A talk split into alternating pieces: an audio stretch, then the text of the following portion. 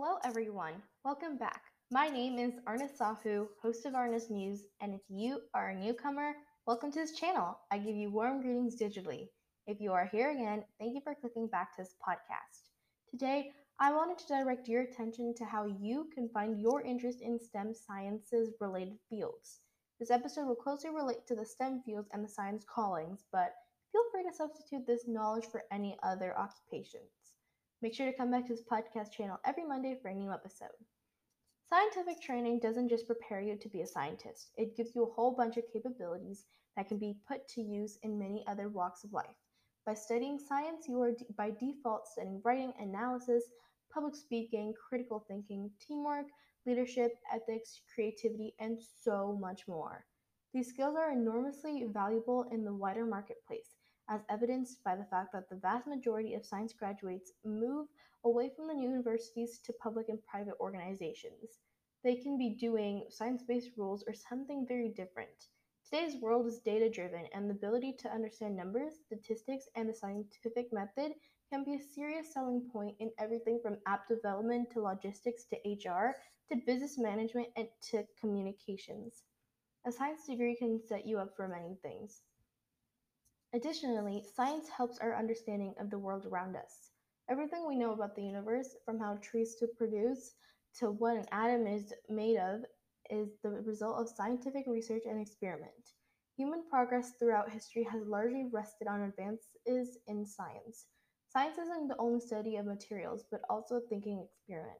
In this field, not only can you learn something, you can create it and understand it better to teach others the same concept. If you don't know how to start your passion with STEM sciences, then you came to the right place. First, let me tell you something, just to make sure that you don't doubt yourself. Passion is built, not born. When I refer to this, I mean that nurture your passion for science because if not, how would you work it out to become a final product? Would you be enthusiastic about it or would you despise a single thought about it? Hence, you would have to be properly nurturing your passion for science in the best way possible.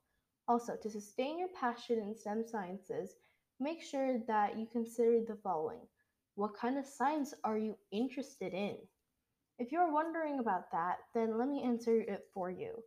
Science is a broad term that has its categories of each subject.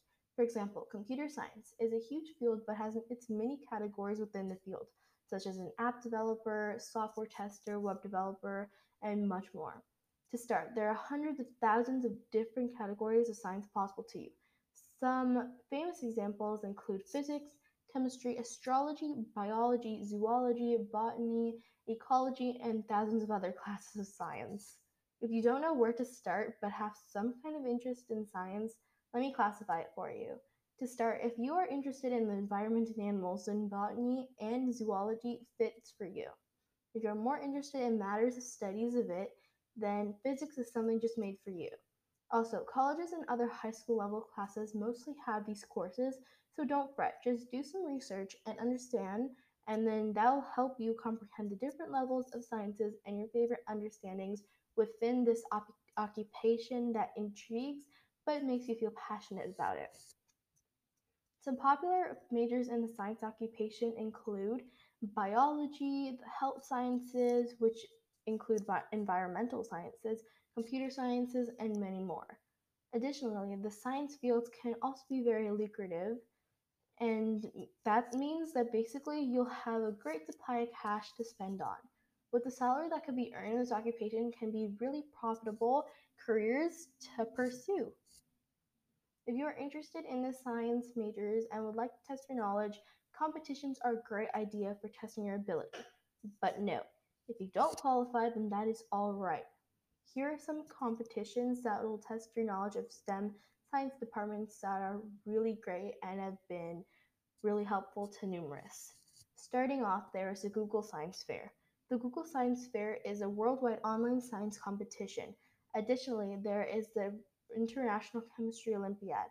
The International Chemistry Olympiad is an annual competition for the world's most talented chemistry students at the secondary school level. And next thing on, there's Intel's International Science and Engineering Fair. In the Intel International Science and Engineering Fair, a program of Society for Science and the public, This is also one of the world's largest international pre college science competition. There are many more competitions out there, but here are just some of the most popular competitions to compete in for science contests as of now. To end off, let's talk about famous people who majored in science. To start off, there is the most famous Bill Nye, an American science communicator, television presenter, and mechanical engineer. Also, there is Stephen Hawking. He majored in physics and later shook the entire world with his understanding of the subject, or black holes. He was awesome. Thus, that concludes the episode for this week. If you want to know more about how I relate to these amazing topics, then stay tuned for upcoming episodes.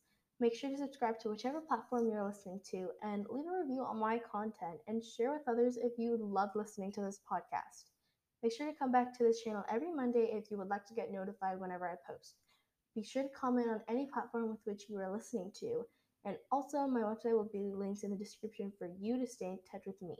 Once again, thank you for finding me, and I hope we stay in touch with each other. Also, make sure to come back to this podcast channel every Monday for a new episode to listen to. Dido, you are also listening to Arna Sahu, the host of Arna's News. Peace out. See you next Monday. Toodles!